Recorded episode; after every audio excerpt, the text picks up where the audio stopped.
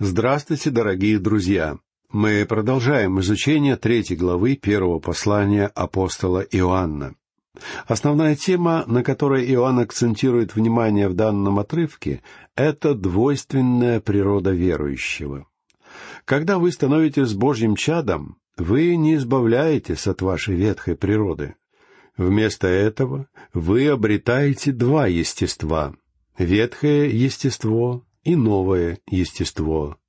Мы с вами уже видели, что новое естество — это единственное естество человека, которое способно угодить Богу. Человек в своем естественном состоянии просто не способен быть угодным Небесному Отцу. Плотский разум человека находится во вражде с Богом.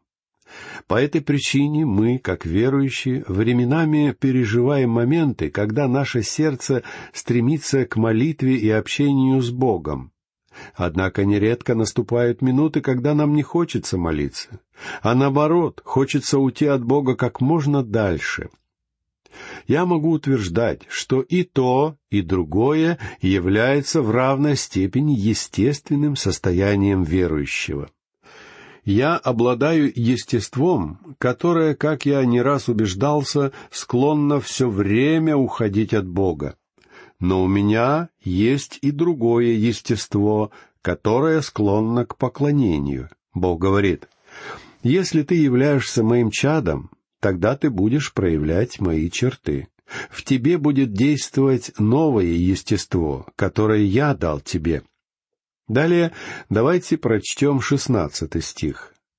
«Любовь познали мы в том, что Он положил за нас душу свою, и мы должны полагать души свои за братьев». Для нас образцом любви должно стать то, как любит сам Бог. Как же именно любит наш Бог? Он положил за нас душу свою. Это стандарт, который Он предоставил нам с вами для подражания. Поэтому и мы должны полагать свои души за братьев. Я не знаю, как вы, но я еще не подошел к такому состоянию в моей жизни. Скольких людей вы знаете, которые были бы готовы отдать ради вас свою собственную жизнь? И сколько из нас были бы готовы отдать свою жизнь за кого-то другого? Сегодня мы не видим проявления этого духа любви и самопожертвования в такой мере, как бы нам хотелось. И тем не менее, недавно я был сильно тронут, когда несколько человек, узнавших о моих серьезных проблемах со здоровьем, написали мне, что они готовы взять на себя ту болезнь, которая постигла меня. Эти люди были готовы пойти даже на это, лишь бы я сумел завершить свой пятилетний радиопроект по изучению нашей Библии. До этого я никогда не знал никого, кто бы был готов пойти на столь серьезную жертву. Конечно, я осознаю, что эти люди не могли забрать у меня мою болезнь. Когда человек оказывается перед лицом какого-то недуга, это один из тех случаев, когда каждый несет собственное иго самостоятельно.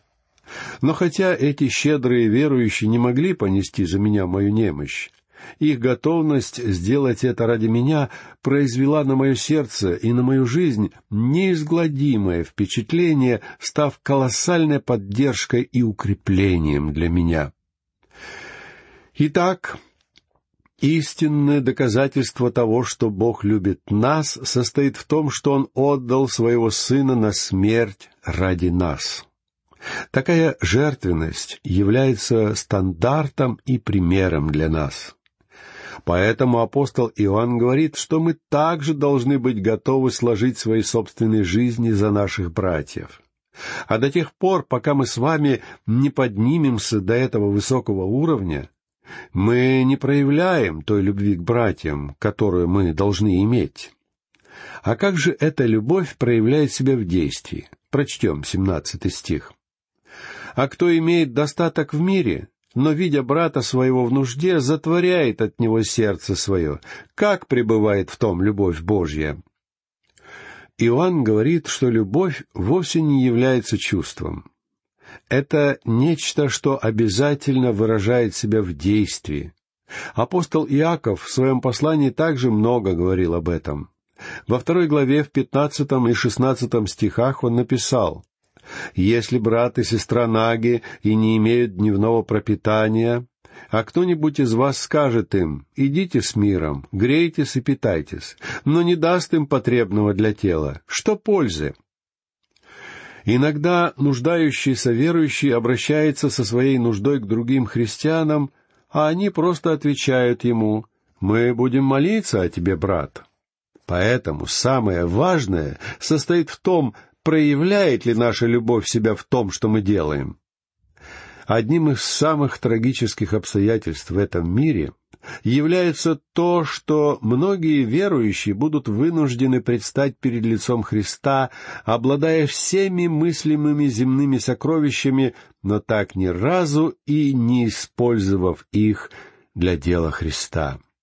Я уверен, что никого не удивит осязаемое и действительное проявление любви среди членов какой-то семьи. Нас не удивляет, если отец семейства вынужден подниматься ни свет ни заря, чтобы отправиться на работу. Сам же он скажет, что он обязан усердно трудиться, потому что у него жена и двое детей, которых он должен кормить и содержать. Вы могли бы сказать ему, Разве результаты стоят всех этих затраченных усилий? Разве стоит человеку в буквальном смысле убивать себя, стараясь обеспечить своих близких? Но я не сомневаюсь, что такой муж, не колеблясь, ответит вам. Конечно же, стоит. Я люблю свою семью, и я отвечаю за них. Причем, скорее всего, если утром вы зайдете в дом к этой семье, вы встретите там жену, которая так же, как ее супруг, поднимается затемно, чтобы выполнить все необходимые дела по дому и обеспечить детей. Более того, нередко случается, что когда усталый муж возвращается домой после долгого трудового дня, его жена все еще не закончила своих дел. Вы бы могли сказать такой жене, что, может быть, она слишком усердствует, и ей нужно больше думать о себе. Однако она, скорее всего, ответит, что это ее семья, и она готова сделать все это, потому что любит их. Истинная любовь обязательно начинает действовать. Чаще мы видим ее проявление в семьях, где между мужьями и женами царит любовь. Но как насчет любви между простыми верующими? Дело в том, что и там любовь должна проявляться в действии. Она должна побуждать одного верующего делать что-то для другого. И до тех пор, пока эта любовь не приступит к конкретным действиям, друзья мои, это будет не более чем лицемерие. Вы выражаете свою любовь к братьям посредством того, что вы делаете для них а не с помощью того, что вы им говорите. Беда в том, что наш язык очень хорошо умеет опережать наши ноги. Но истинное и нелицемерное христианство — это дело сердца, а не головы или языка. Здесь апостол Иоанн говорит нам вполне определенно, что если мы дети Бога, мы будем обязательно показывать свою любовь. Восемнадцатый стих. «Дети мои, станем любить не словом или языком, но делом и истинною. От нас, как от верующих, требуется самопожертвенная любовь. Но нам едва ли удастся отдать кому-то наши жизни. Поэтому самое меньшее, что мы могли бы сделать в качестве проявления своей жертвенности, это поделиться с кем-то нашим достатком. Христианство — это взаимоотношение любви. Прочтем девятнадцатый стих. «И вот почему узнаем, что мы от истины, и успокаиваем пред Ним сердца наши». Если в нашей жизни проявляется все то, о чем говорит здесь апостол Иоанн, мы будем иметь уверенность, приходя к Богу в молитве. Иоанн уже совершенно ясно указал нам, что существует вполне реальная опасность, что при появлении Христа мы окажемся постыжены. Огромное число людей говорит о своем ожидании пришествия Христа, однако создается впечатление, что они ничего не делают для Него. Когда однажды мы с вами предстанем перед Ним, это будет весьма нелегкое испытание, потому что он потребует от нас определенных плодов. «Чем вы занимались?» — спросит он нас, напомнив нам свои собственные слова, которые он когда-то произнес. «Если любите меня, соблюдите мои заповеди». А одной из его заповедей является донесение слова Бога, донесение его до самых удаленных уголков земли. Участвуете ли вы, друзья мои, в этом великом деле? Участвуете ли вы в чем-то, что демонстрирует, что вы дитя Бога? Мое детство прошло в небольшом сельском городке, и я вспоминаю о том, каким удивительным образом любовь выражала себя среди этих людей. Если кто-то из ваших домочадцев серьезно заболевал, все соседи приходили и помогали семье. Я знаю, что сегодня есть всевозможные новые методы решения социальных проблем. Но я признаюсь вам, что мне бы хотелось вернуться в те годы, когда, в общем-то, чужие и посторонние люди приходили на помощь нуждающимся и проявляли свою заботу. Сегодня мы рассчитываем, что какая-то государственная организация позаботится о нуждающихся. И в результате огромное число христиан никак не участвует в тех самых делах и вещах, которые так интересуют Господа. Однако, друзья мои, однажды нам предстоит отчитаться перед Ним за все это. Дети мои, станем любить не словом или языком, но делом и истинною. И вот почему узнаем, что мы от истины, и успокаиваем перед Ним сердца наши, пишет Иоанн. Если вы дитя Бога, и если вы используете ваш достаток для того, чтобы помочь донесению Слова Бога, независимо от того, богаты вы или бедны, Бог даст вам уверенность в вашем сердце, что вы действуете в соответствии с Его волей и творите то, что желает сделать Он. И в этом случае всякий раз, представая перед Ним в молитве, вы будете иметь уверенность, а также вы будете иметь уверенность, что однажды предстанете перед Ним лично. Павел имел эту уверенность, когда написал во втором послании к Тимофею в восьмом стихе четвертой главы. «А теперь готовится мне венец правды». Павел знал это, потому что он обладал уверенностью. Прочтем двадцатый стих. «Ибо если сердце наше осуждает нас, то кольми паче Бог, потому что Бог больше сердца нашего и знает все. Дитя Божье может иметь уверенность. Однако представим себе, что мы не делаем того, что мы должны делать. Означает ли это, что мы потеряли свое спасение, или же, что мы изначально не имели его? Иоанн говорит, если сердце наше осуждает нас, то кольми паче Бог, потому что Бог больше сердца нашего и знает все. Мы вовсе не теряем свое спасение. Даже если наше сердце осуждает нас, Бог гораздо больше нашего сердца и гораздо больше нашего отсутствия уверенности. Он услышит наши молитвы. Разве наш Бог не является поистине удивительным? Даже когда мы подводим его, он все равно не оставляет и не подводит нас. Вы можете не иметь никакой уверенности, когда предстанете перед ним.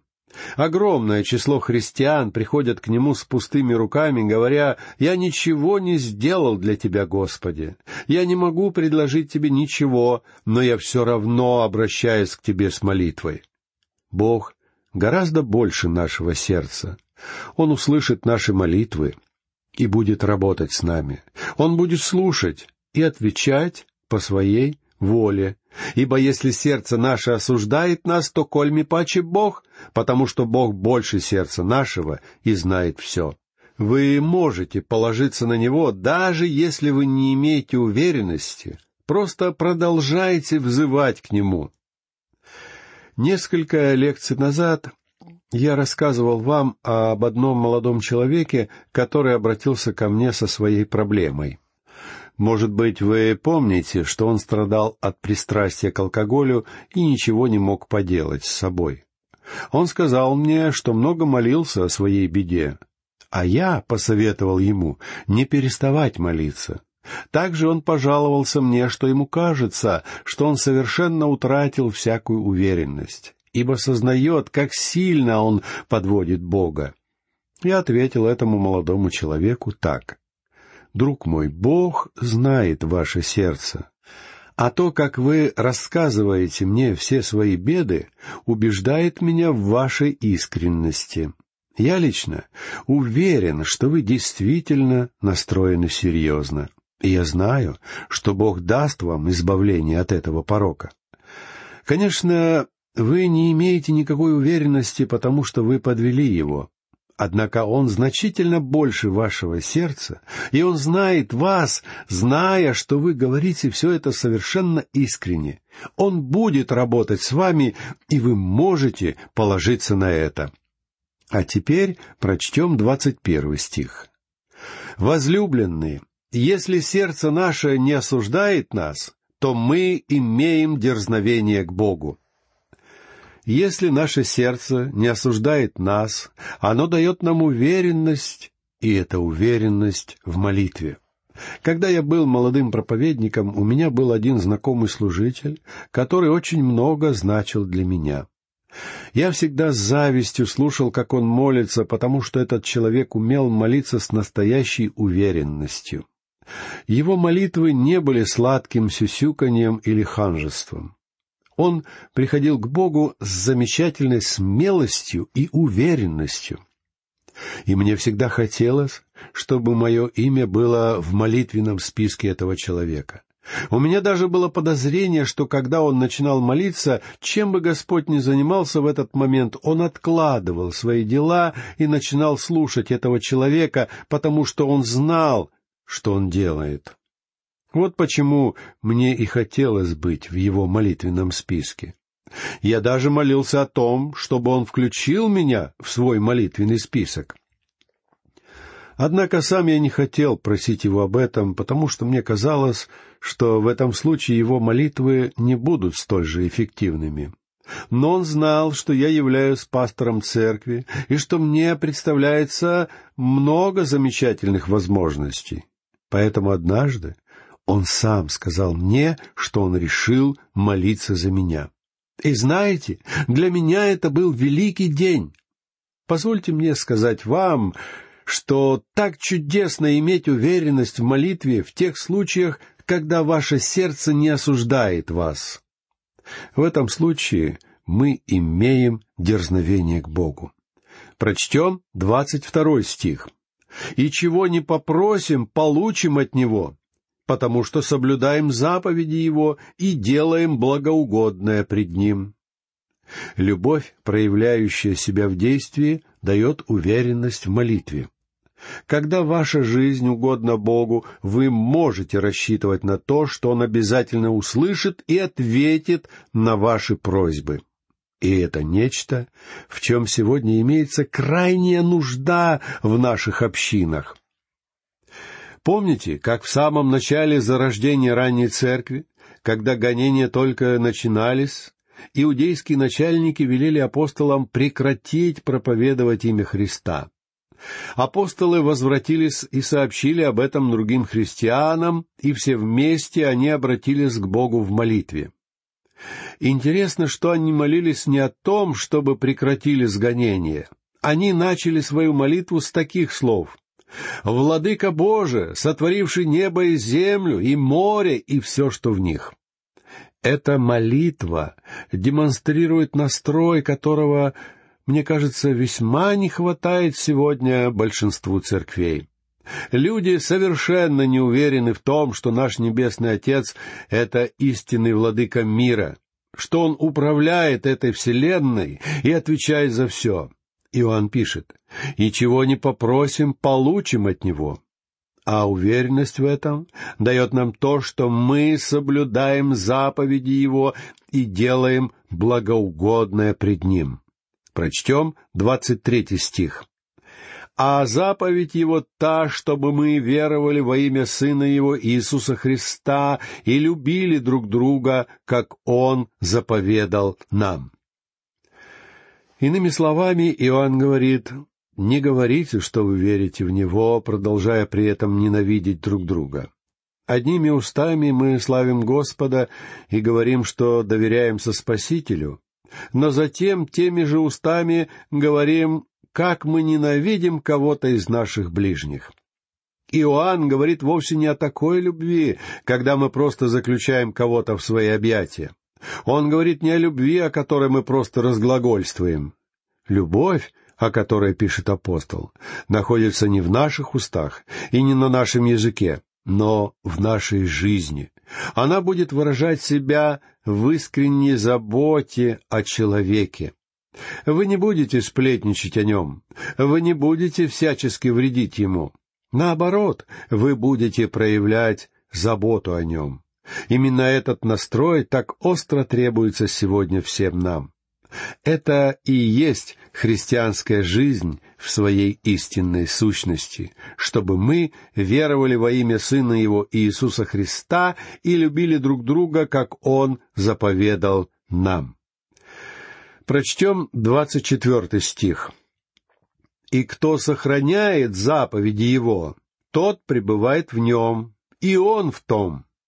А что Он пребывает в нас, узнаем по Духу, который Он дал нам». Святой Дух Божий подтверждает все это для нашего сердца, если наша жизнь не оскорбляет Его. А оскорбляем Святого Духа мы тогда, когда не исполняем Его воли. Иисус сказал, «Если любите Меня, соблюдите Мои заповеди. А если мы не делаем этого, мы оскорбляем Святого Духа». Дух Святой дан каждому верующему, как Павел ясно сообщает нам в девятом стихе восьмой главы послания к римлянам. «Но вы не по плоти живете, а по духу, если только Дух Божий живет в вас. Если же кто Духа Христова не имеет, тот и не его». Главный, отличительный признак того, что вы дитя Божие, это что в вас обитает Божий Дух. И именно Дух Божий будет подтверждать все это и делать это реальным для вашего сердца. Друзья мои, я молюсь, чтобы это было так в жизни каждого из нас. На этом я прощаюсь с вами на сегодня. Наша передача заканчивается. Всего вам доброго. До новых встреч.